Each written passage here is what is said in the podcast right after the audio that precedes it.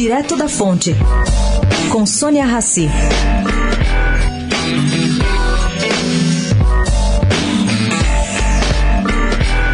Bom, o assunto hoje é o mesmo: coronavírus.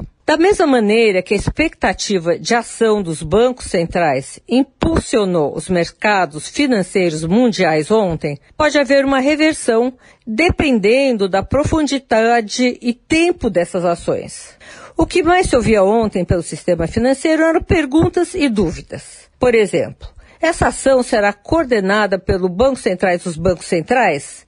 Se houverem uh, divergências quanto ao que fazer frente ao desastre causado pela desaceleração do crescimento da economia internacional, resultante do surto quase que psicológico de medo dos efeitos do coronavírus? Enfim, não está garantida a continuidade do otimismo registrado durante o dia de ontem. Aliás, tem até gente se perguntando se a China estaria de alguma maneira, aproveitando seu protagonismo nesta crise coronavírus.